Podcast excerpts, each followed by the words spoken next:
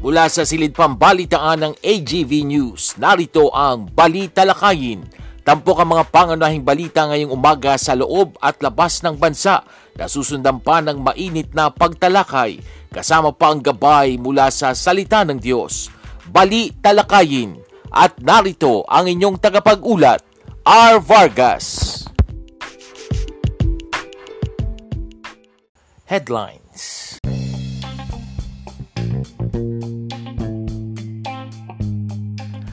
Sa ulo ng mga balita, pagtitipon ni na presidential candidate Calio de Guzman at mga katutubo pinaputukan sa Bukidnon. COVID cases sa labing apat na lugar tumaas. Omicron XE wala pa raw sa Pilipinas ayon sa Department of Health. At August 22, target na petsa ng Department of Education para sa pasukan. Magandang umaga ngayon ay araw ng Miyerkules, April 20, 2022. Ako po si R. Vargas at narito ang detalye ng mga balita.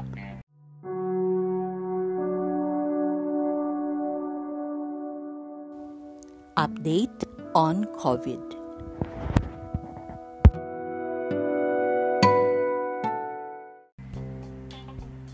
Iniulat ng Department of Health na naobserbahan nila ang pagtaas ng bilang ng mga kaso ng COVID-19 sa labing apat na lugar na nasa ilalim ng Alert Level 1. Sa ulat ni Health Secretary Francisco Duque III kay Pangulong Rodrigo Duterte sa Talk to the People nitong lunes ng gabi, sinabi niya na ito ay naobserbahan pagkatapos ng observance ng Holy Week sa gitna ng banal na buwan ng Ramadan ng mga Muslim at ang patuloy na isinasagawang mga kampanya ngayong eleksyon.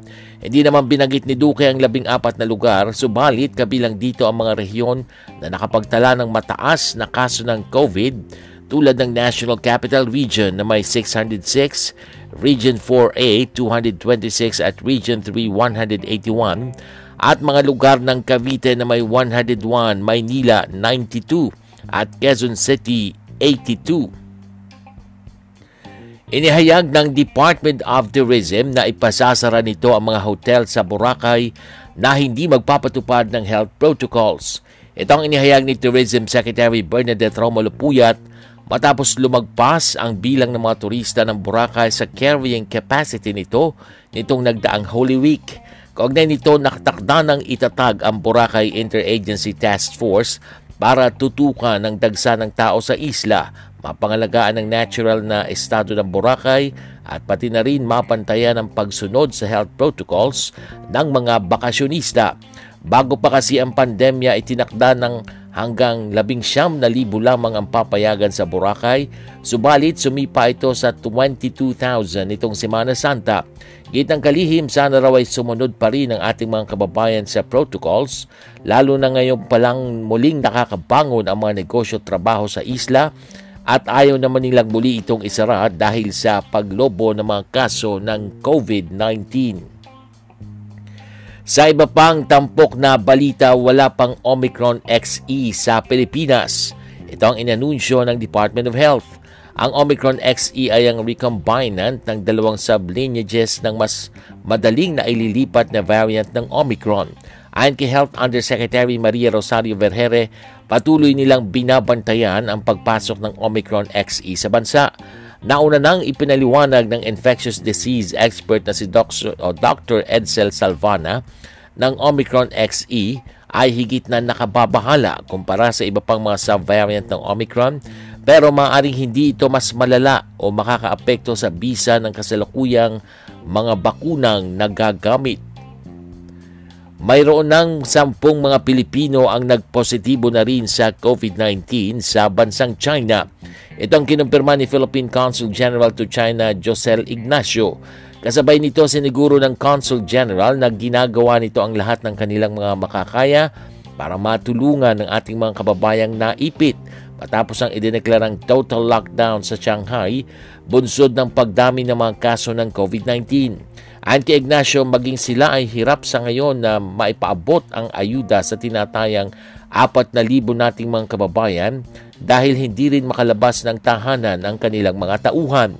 Sinabi ni Josel Ignacio na hirap sila sa ngayon at challenging ang aid distribution Kaya naman nakikipag-ugnayan na raw sila sa Overseas Workers Welfare Administration o OWA para mailatag ang mga hakbang sa mas mabilis na pamamahagi ng tulong.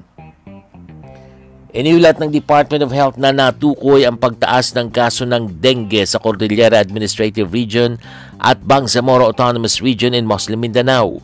Noong nakarang linggo, sinabi ni Health Undersecretary Maria Rosario Vergere na nakita ng DOH ang pagtaas ng mga impeksyon sa dengue sa Zamboanga Peninsula, Cagayan Valley, Western Visayas at Davao Region. Gayunpaman, binigyan din niya na sa kabila ng kamakailang pagtaas ng mga kaso ng dengue sa bansa, ang lingguhang naiulat ng mga kaso ng dengue sa bansa ngayong taon ay mababa pa rin kaysa sa mga naitalang kaso noong 2021. Noong April 8, idineklara ng Zamboanga City ang dengue outbreak matapos umabot sa 893 ang dengue cases nito, kabilang ang labing isang namatay mula Enero hanggang Abril 2. Binatikos ni Pangulong Rodrigo Duterte ang mga mayayamang bansa na siyang dapat magbayad sa mga dinaranas ng developing nations tulad ng Pilipinas sa epekto ng climate change. Ginawa ng Pangulong pahayag sa kanyang lingguhang Talk to the People makaraan ang pagbisita niya sa mga lugar na tinamaan ng bagyong Agaton. Ayon kay Pangulong Duterte, ang Pilipinas daw ang pinakadelikado sa epekto ng climate crisis dahil sa average na halos 20 mga bagyo ang dumadaan kada taon. Sinisisi rin ni Duterte ang mga mayayamang bansa sa epekto ng climate change, lalo na raw dahil ang mga ito ang malakas gumamit ng karbon sa kanilang mga factories, mga bahay at sasakyan kumpara sa mga developing countries.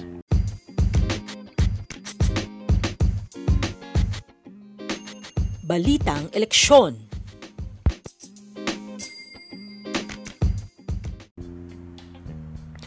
Umulan ng bala sa isang event na nilahukan ng 2022 presidential candidate na si Calio de, de Guzman, kanyang senatorial candidates at ilang katutubong dumadaing laban sa pagkamkam ng lupa sa Mindanao.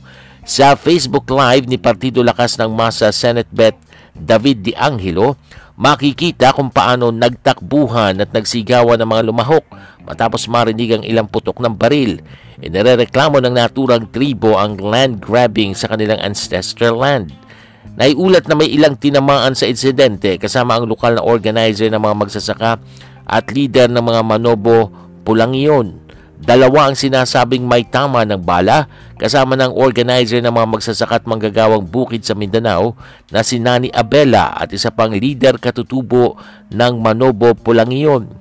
Iginigiit ngayon ang laban ng masa, grupong politikal na pinamumunuan ng Vice Presidential Candidate ni Leody de Guzman na si Walden Bello na sinasamahan lang sa naturang pagtitipon ang mga katutubong manobo na nais i-reclaim ang kanilang lupain mula sa mga land grabber.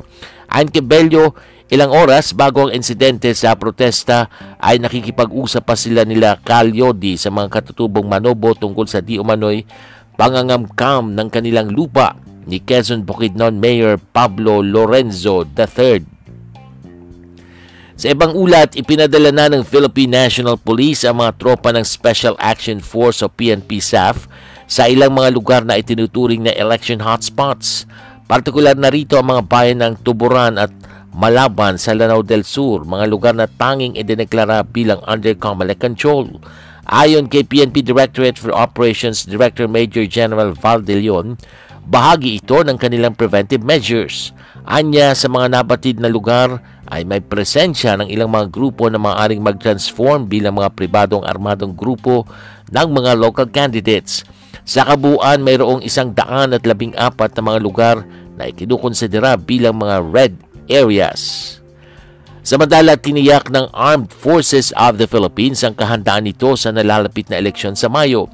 Ayon kay AFP Chief of Staff General Andres Centino, mas pinaigtig pa ang seguridad sa iba't ibang bahagi ng bansa, partikular na sa mga lugar na posibleng pag-umpisahan ng tensyon o di kaya ay may mga magugulong mga grupo. Anya, pinaalerto na nila ang mga tropa ng AFP at inatasan na ang mga ito na maging vigilant para sa mga banta na magbubula sa mga grupo o supporters. Pagtitiyak ni Centino, makasisiguro ang publiko na makaboboto sila ng payapa at walang takot. Sa ibang pangyayari, target ng Department of Education na buksan ang susunod na school year sa August 2022 o sa August 22. Ito ay kasabay na rin ng mas maraming mga paaralan nang nagsisimula ng magpatupad ng limitadong face-to-face classes sa gitna ng pandemya. Sa isang online press conference, sinabi ni Undersecretary Diosdado San Antonio na iminungkahi ng ahensya na simula ng school year 2022-2023 sa August 22 at magtatapos sa July 7, 2023. Ang kasalukuyang school year 2021-2022 ay nakatakdang magtapos sa June 24. Nagbabala ang Bangko Sentral ng Pilipinas sa publiko laban sa pagbili ng 20 pesos at 5 pesos na barya sa mas mataas na presyo mula sa mga online sellers dahil ang parehong mga barya ay nasa sirkulasyon pa rin. Sinabi ng BSP na may 290.09 milyong piraso ng 20 pesos new generation currency na barya at 1.90 bilyong piraso ng pinahusay na 5 pesos na barya sa sirkulasyon noong katapusan ng Pebrero. Ang 20 pesos coin ay opisyal na inilunsad noong 2019 na nagtatampo kay dating Pangulong Manuel Quezon sa gilid at ang logo ng BSP at ang palasyo ng Malacanang sa likurang bahagi. Bumanaw na si Philippine Ambassador to China Jose Santiago Chito Santa Romana sa edad na 74 sa kalatas na ipinalabas ng Department of Foreign Affairs, hindi naman binanggit ang dahilan ng pagkamatay ni Santa Romana. Si Santa Romana ay itinalaga bilang Philippine Ambassador to China noong December 7, 2016. Sa ibang dagat, nilinaw ng White House na walang plano si US President Joe Biden na bisitahin ang Ukraine capital city na Kiev. Sinabi ni White House Press Secretary Jen Psaki na posibleng isang high-ranking official ang ipadala sa Ukraine gaya ni na Secretary of State Anthony Blinken o kaya naman ay si Defense Secretary Lloyd Austin. Ayon pa kay Psaki, umaasa ang Amerika na muling mabubuksan ng US Embassy sa Kiev pero wala pa siyang masabi kung kailan ito mangyayari. Una nang inihayag ni Ukraine President Volodymyr Zelensky na inakala niyang magdutungo sa Kiev si Biden. Nilinaw naman itong iginagalang niya ang desisyon ni Biden lalo na't kailangang ikonsidera ang sitwasyon.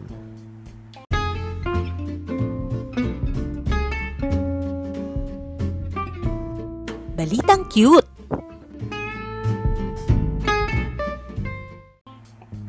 Sa ating balitang cute, kinilala ng Guinness bilang oldest living dog in the world ang isang 21-year-old na Chihuahua Katunayan ay kinumpirma ng Guinness Book of World Records na ang Chihuahua dog na si Dobie Keith mula sa Florida, USA ang kasalukuyang title holder ng oldest living dog in the whole world.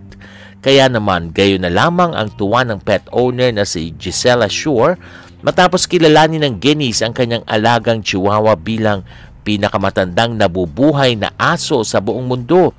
Ayon sa pananaliksik, karaniwang inaabot lamang ng 10 hanggang 13 taon ang itinatagal ng buhay ng isang aso, pero sa edad na 21 taon, abay nananatili pa ring maliksi at malusog itong si Toby Keith sa pangangalaga nga ng kanyang among si Gisela.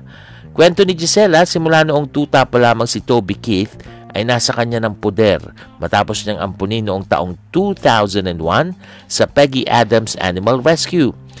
Ang balanced diet ni Toby Keith ang nakikita niyang dahilan kung kaya't nananatiling malusog ang kanyang alagang aso sa kabila ng edad nito.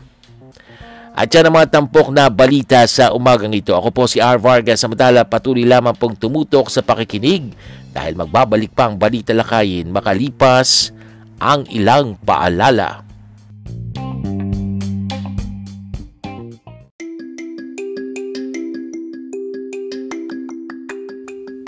Ngayong nalalapit na ang eleksyon, ano ang mga dapat tandaan sa pagboto sa gitna ng pag-iral ng pandemya?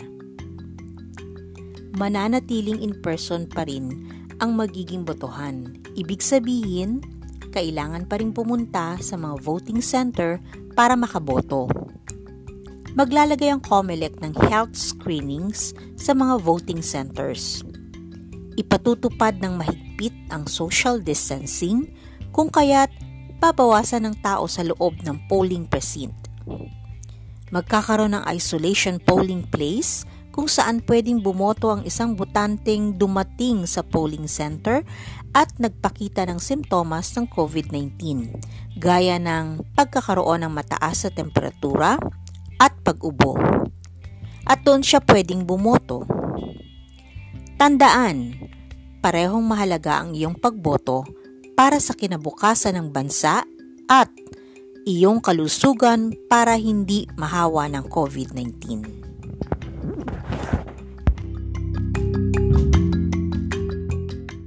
Paalalang hatid ng programang ito.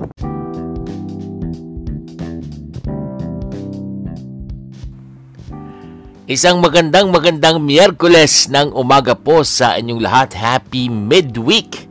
Yes, midweek na po tayo ngayon. Today is April 20, 2022. Araw nga po tayo ngayon ng Miyerkules. Welcome po sa ating programang Balita Lakayin, isang podcast na naririnig sa pamagitan ng Anchor.fm.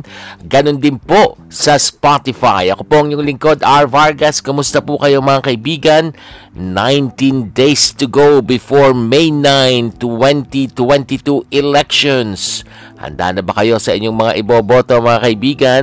Eh mamaya-maya eh tatalakayin natin yung mga isyong ganyan ha. Pero ngayon, diretso po muna tayo sa ating pa-shout out sa umagang ito. Happy listening po. Shout out sa ating mga regular na taga-subaybay. Si Ate Corazon Bareha ay uh, lagi pong uh, nakikinig sa atin sa ating uh, programa at uh, nung nawala tayo the other day ano eh nagtatanong siya bakit uh, wala yung programa natin. Ayan, dahil nagkaroon nga po ng uh, technical problem. Pero kahapon, nagbalik na tayo. Muli tayong umere sa ating program. Ganun din po, shout out, happy listening kay Ate Caridad Lontayo na regular din nating tagapakinig. Kamusta po kayo? At ganun din po kay uh, kay Olen de la Cruz ng Cabiao, Nueva Ecija. Happy listening sa iyo. Shout out them. Ganun din kay uh, Melbourne Atanasio na palagi ring nakikinig sa ating program. Palagi anding nakikinig kaya sina-shoutout din natin si Pastor Reynaldo Escaner o si Pastor June Escaner. Salamat po sa ating mga regular na taga-subaybay at tagapakinig dito sa ating podcast na Balita Lakayin at ganoon din po happy listening at shout out din sa iba pa nating mga nakikinig hindi lamang dito sa Pilipinas kundi sa iba't ibang panig ng uh, daigdig. Ayan ha. Kasi online tayo. Eh, no? This is an uh, internet radio. So, Naaabot po kahit yung ibang bansa. Oo, shout out din pala kay Ate Rose Danyoka ha. Lagi ring nakikinig sa atin yan at ginagamit niya. Ginagamit nila sa kanilang family devotion. Itong ating mga dinidiscuss sa gabay mula sa salita ng Diyos. Mamaya po, uh, tampok po natin yan dito sa ating programang Balita Lakayin. Happy birthday din sa mga nagse-celebrate ng birthdays ngayon at sa mga nagse-celebrate ng anniversary. Happy anniversary, happy wedding anniversary. At kung meron pa po kayong ibang mga pa-shoutout, i-email nyo lamang po sa akin sa rvargas, arvargas0521 at gmail.com para bigyang daan po natin dito sa ating program. All right, dire-diretso na nga po tayo sa ating mga issues na tinatalakay na may kinalaman po dito sa ating bansa. As I was saying, ha, 19 days to go na lamang po at uh, election na mga kaibigan. Sana eh talagang Handa na kayo sa inyong mga iboboto? Kung hindi pa, eh, patuloy pong kumonsulta sa Panginoon at uh, hingi ng wisdom niya at uh, aralin yung mga plataforma at programa lagi nating sinasabi. Manood ng mga presidential forum, presidential debate at uh, yung mga may kinalaman sa eleksyon o basahin niyo yung kanilang mga yung kanilang mga ipinamimigay na pamphlet o, o kung meron man uh, yung mga sinasabi ng kandidato na kanilang mga ipatutupad, eh maganda po yung mga bagay na yan makakatulong. At konsultahin ang salita ng Diyos. Siyempre, ang uh, gusto ng Panginoon, yung uh, makadiyos, di ba? Uh, kung maaari may pagkatakot sa Kanya, yung mga maluluklok na susunod na uh, mga pinuno dito po sa ating bansa. Samantala mga kaibigan, eto na nga po yung ating kinatatakutan. Nako, Iniulat po mismo nitong si Health Secretary Francisco Duque sa Talk to the People ni Pangulong Rodrigo Duterte nitong uh, Monday evening na tumataas daw po yung kaso ng COVID-19 sa labing apat na lugar dito sa ating bansa na nasa ilalim ng Alert Level 1. Alam nyo ba kung ano ang nangungunang lugar? Ang National Capital Region ng NCR dito po sa Metro Manila. Ayon po kay Duque, aba ay naobserbahan daw po na pagkatapos nitong uh, Holy Week, at sa, gina, sa gitna rin po nung uh, ipinatutupad o yung inoobserbahan na Ramadan ng ating mga kababayang Muslim. At syempre, ganun din po, yung patuloy na isinasagawang mga campaign rallies, campaign sorties ngayong uh, nalalapit na eleksyon, ebe double time na yung ating mga kandidato, yun po ang naging sanhi ng muling pagsirit, ng muling pagtaas ng kaso ng COVID-19. Nako po, ito na nga yung ating kinatatakutan. Ano, at uh, parang wala nang pakialam talaga yung mga tao eh, no? Hindi na nga nagpapabakuna yung mga hindi pa bakunado eh, di ba? So parang wala na. Naobserbahan ko nung mga nakaraang araw, ano, nung papunta kami sa sa aming church, papunta sa aming parents, eh, na malengke muna nitong nakaraang Holy Week.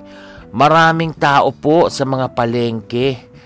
Biruin nyo ha, kumpulan ng tao sa palengke, pero walang face mask. Mm-mm, hindi na sila nagsusuot ng face mask. Sabi ko, ang, ang lalakas ng loob nitong mga to, no? hindi na natatakot.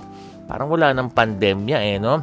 So, ayan na nga yung nangyayari po ngayon at maging ang World Health Organization, yung kahapon, ano, yung report natin, nagbabala sila na talagang sisirit, sisipa muli itong uh, kaso ng COVID-19 sa kalagitnaan ng Mayo kung saan puspusa na yung ginagawang kampanya ano ng mga kandidato at uh, idagdag mo pa dyan yung talagang uh, pagluluwag din talaga ng restriction eh.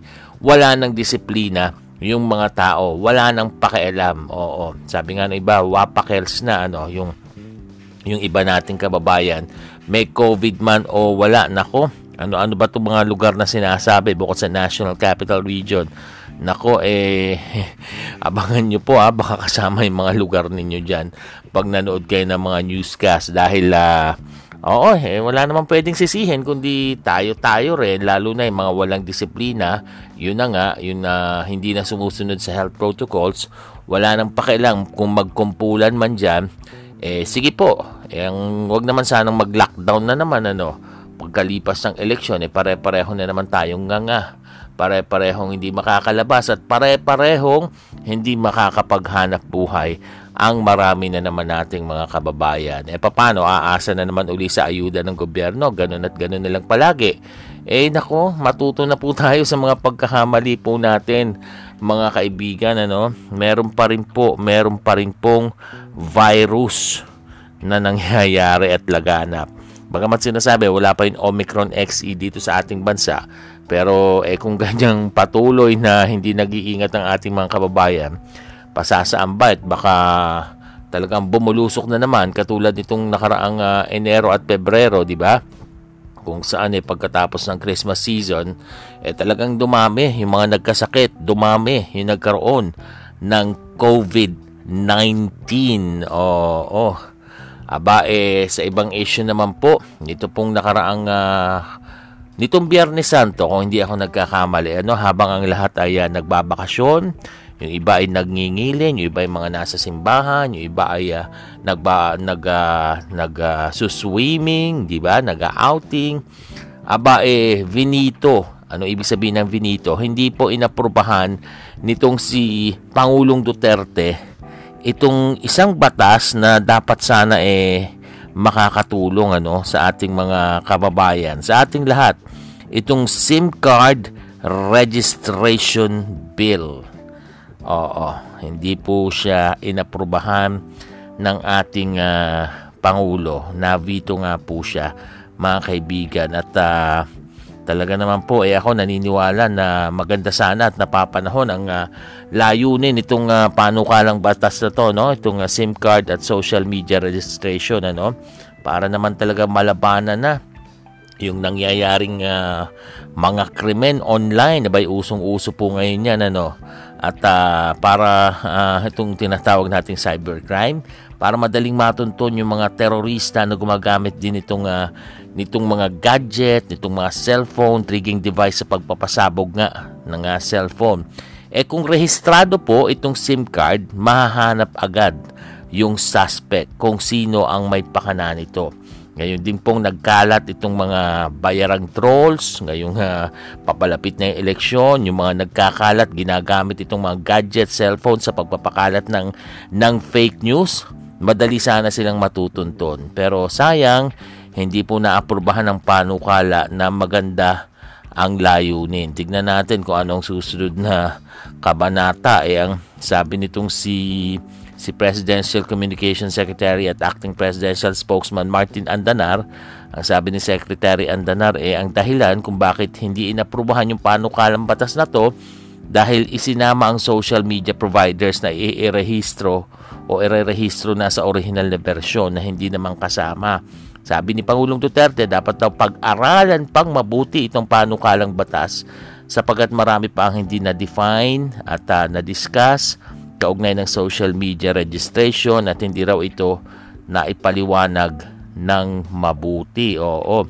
Pero ito nga uh, ito nga uh, batas na ito sana, paano kalang batas na ito, maraming umaasa eh, no? na sana sana nga nalagdaan. Oo, dahil usong-uso ngayon yung krimen na may kinalaman sa electronic communication gaya ng sinabi ko kanina Bukod sa pagnanakaw ng account po, gamit yung mga gadget, gamit yung mga cellphone, ginagamit din ito sa pagpapakalat nga po ng kung ano-anong mga peking balita. Usong-uso ngayon yan, mga maling impormasyon. Pero, kung rehistrado sana ang SIM card at social media accounts, nako, eh madali pong mapipigilan yung mga masasamang gawain o ang tinatawag na cybercrime. Abangan na lang natin.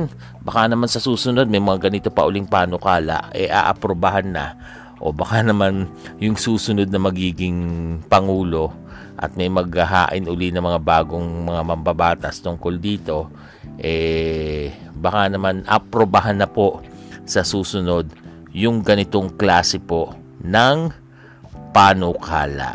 Alright, so aabangan natin yan mga kaibigan. By the way ha, sa kasagsagan po ng Holy Week last week, di ba, naibalita naman natin abay sumalanta itong uh, bagyong Agaton. Oo, diyan sa may bahagi ng Visayas at uh, marami nga po ang nasawi, marami ang uh, marami ang mga ari-arian na napinsala na talaga naman hanggang ngayon di malaman kung paano sila babangon. Pero ang ang nakakainis dito, kailan kaya matututo ang ating gobyerno, ang ating mga kababayan dahil Nako po, naulit na naman po yung trahedya ng pagkakaroon ng landslides. At uh, ang naganap na landslide sa isang village po ay nitong April 11, eh dyan po sa may Baybay Leyte kung saan maraming namatay, uh, mga 11 o oh, basta marami pong namatay at maraming residente ay ay uh, uh, naapektuhan po kung matatandaan ninyo, noong 2006, ano, February, may ganito rin sa Ginsaugon, uh, ah, St. Bernard Southern Leyte naman ito. Leyte rin, gumuho rin yung bundok sa Ginsaugon at inilibing yung mga residente, nalibing po yung mga residente na nasa paanan ng bundok. Dahil nga po walang tigil yung pag-ulan, eh, malambot yung lupa, talagang magkaka-landslide. Ang nangyayari po kasi, eh talagang nagpapatuloy yung sanhi ng landslide, itong illegal logging, itong illegal mining, itong quarrying, kaya po gumuguho yung lupa. Nako, eh malaki po yung connection yung mga pangyayaring yan, yung mga ginagawang aktibidad na yan para mawasak yung mga bundok. Eh ito namang ating mga mambabatas, talagang pag may mga ganyang sakuna, nako, sige, maghahain ng batas. Pero pag natapos na, malamig na uli yung balita, wala nang ganyang balita, tahimik na rin. Eh ako natatandaan ko yung yung yumaong dating uh, ah, DNR secretary si Gina Lopez. Ipinaglalaban niya to eh no. Ayaw niya itong mga mining mining na ito, itong mga illegal logging na ito. Talagang makakalikasan itong itong nakaraang itong yung sekretaring namatay eh no si uh, Secretary Gina Lopez kung natatandaan nyo sa DNR eh after nun ipaglaban niya yung mga bagay na yon dahil uh, natanggal siya at na, namatay na rin naman, nasawi na, parang tumahimik na no. Wala nang mga mga ipinaglalaban para matigil itong mga illegal logging, illegal mining at quarrying na ito ano. Eh siguro po ayan ha, malapit na pong eleksyon, 19 days to go before election, eh yung mga pipiliin nating mga susunod na manunungkulan, yung mga susunod na pinuno, yung mga susunod na mambabatas, eh yung may pagkalinga at malasakit sa kalikasan. Oo, kaya nga alamin natin yung kanilang mga plataforma. Dahil kung wala, ba eh, mauulit at mauulit po itong mga ganitong pangyayari. Itong mga ganitong landslide, landslide na ito. Wala. Mauuwi sa wala ang lahat. At marami tayong mga kababayan ang talaga na namang maapektuhan at posibleng mawalan pa ng buhay. Okay lang kung ari-arian eh, pero pag buhay na nawala, yung mga mahal sa buhay mo nang ang pumanaw, nako, dahil sa mga ganyang aksidente, mabigat po yan, mabigat. So maging matalino rin po tayo sa mga pipiliin nating mga susunod na manunungkulan sa ating pong pagboto sa May 9, 2022 elections. Patuloy po kayong nakatutok dito sa ating programang Balita Lakayin. Sa ilang sandali, susunod na po ang ating tampok na gabay mula sa salita ng Diyos, makalipas ang ilang paalala.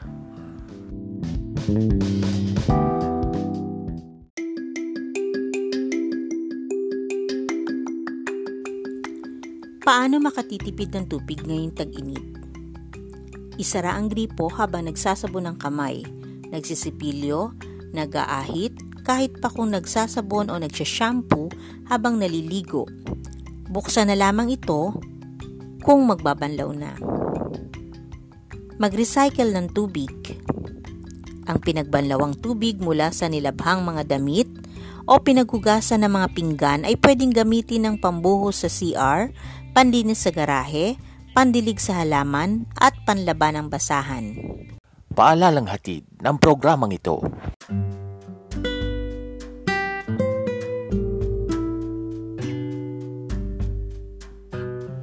At narito na ang gabay mula sa salita ng Diyos. Tampok ang pagbubulay-bulay sa kanyang salita.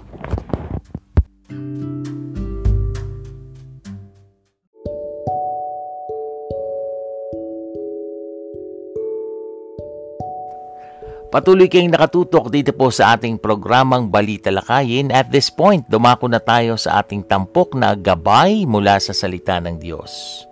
Sa pagkakataong ito, we will talk about leadership. Christian leadership in particular.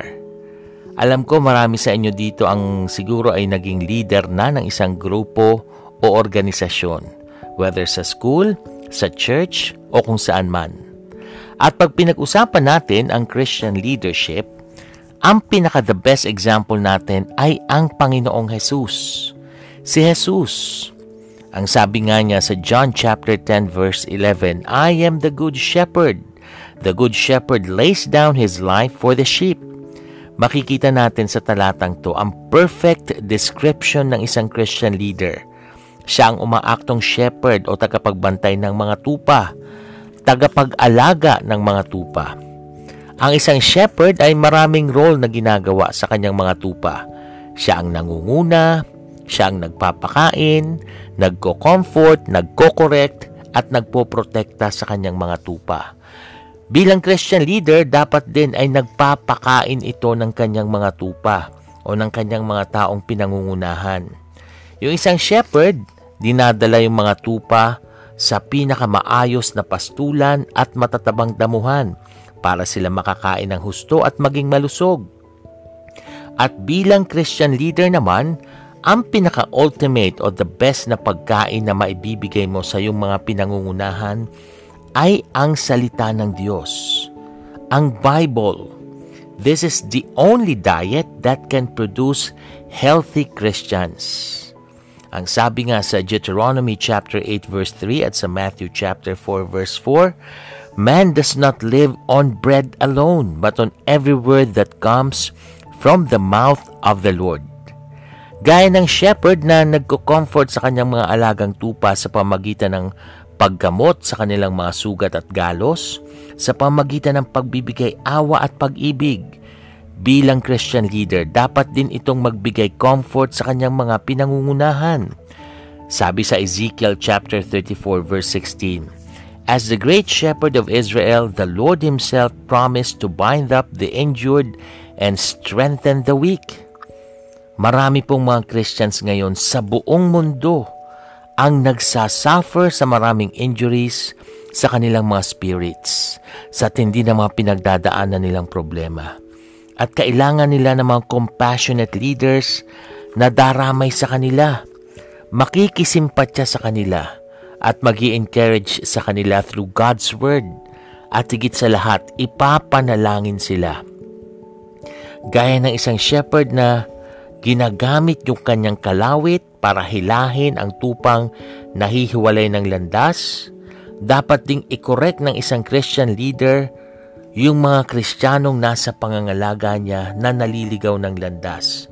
Pero, he should do the correction with love ito pong sinasabi nating correction o pagdidisiplina ay parehong hindi pleasant experience sa parehong party sa magkabilang panig.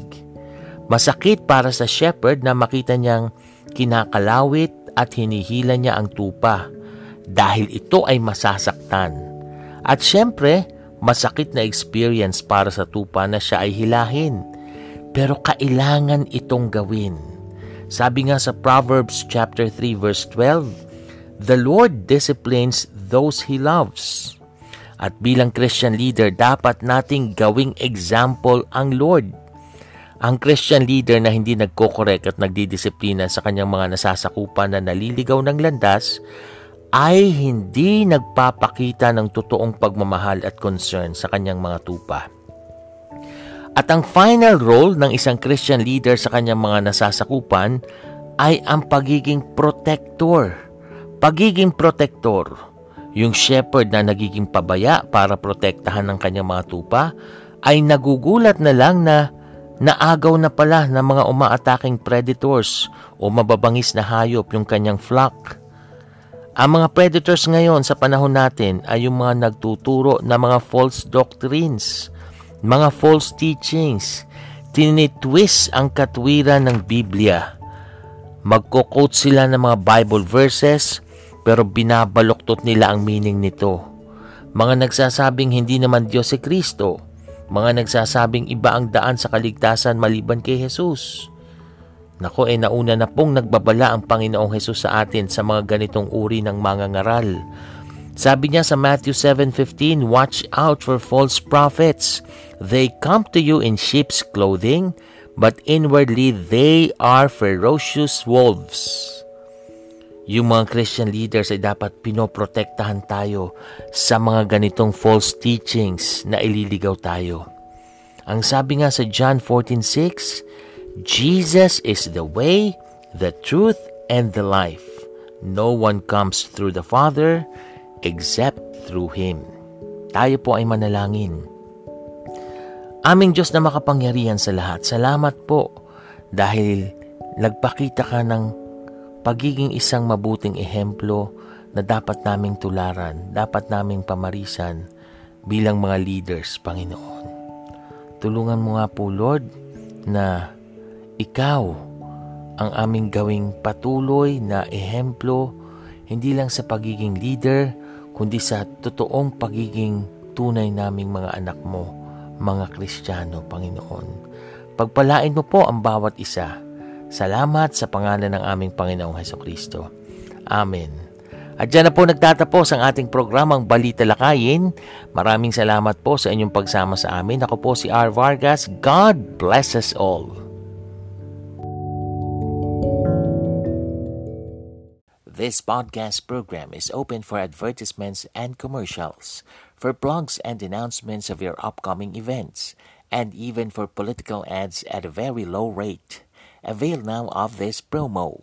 You may contact 0920-745-8869 for details or send your queries to arvargas0521 at gmail.com. Inyong natunghayan ang Balita Lakayin. Muling subaybayan ang programang ito sa susunod na Pagsasahim Papawid.